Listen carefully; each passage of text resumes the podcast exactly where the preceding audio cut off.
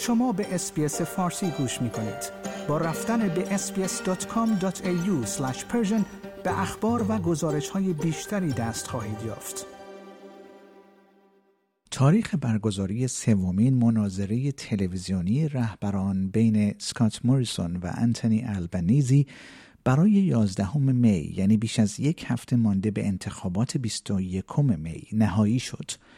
بیش از یک هفته پیش از اینکه استرالیایی ها رأی خود را در روز انتخابات یعنی در 21 می به صندوق ها بیاندازند شبکه هفت یا به زبان دیگر 7 نتورک میزبان سومین مناظره تلویزیونی رهبران در روز 11 می خواهد بود.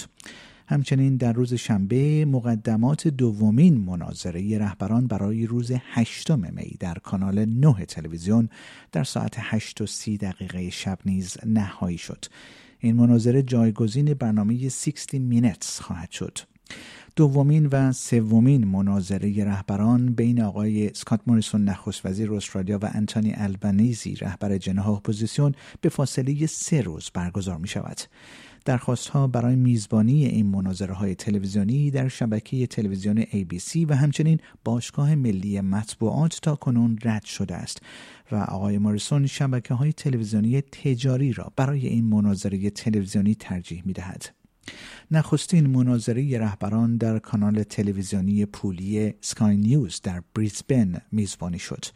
در حدود 400 هزار بیننده این مناظره را که در روز 20 اپریل یعنی در روز دهم کارزار شش هفته انتخاباتی انجام شد تماشا کردند.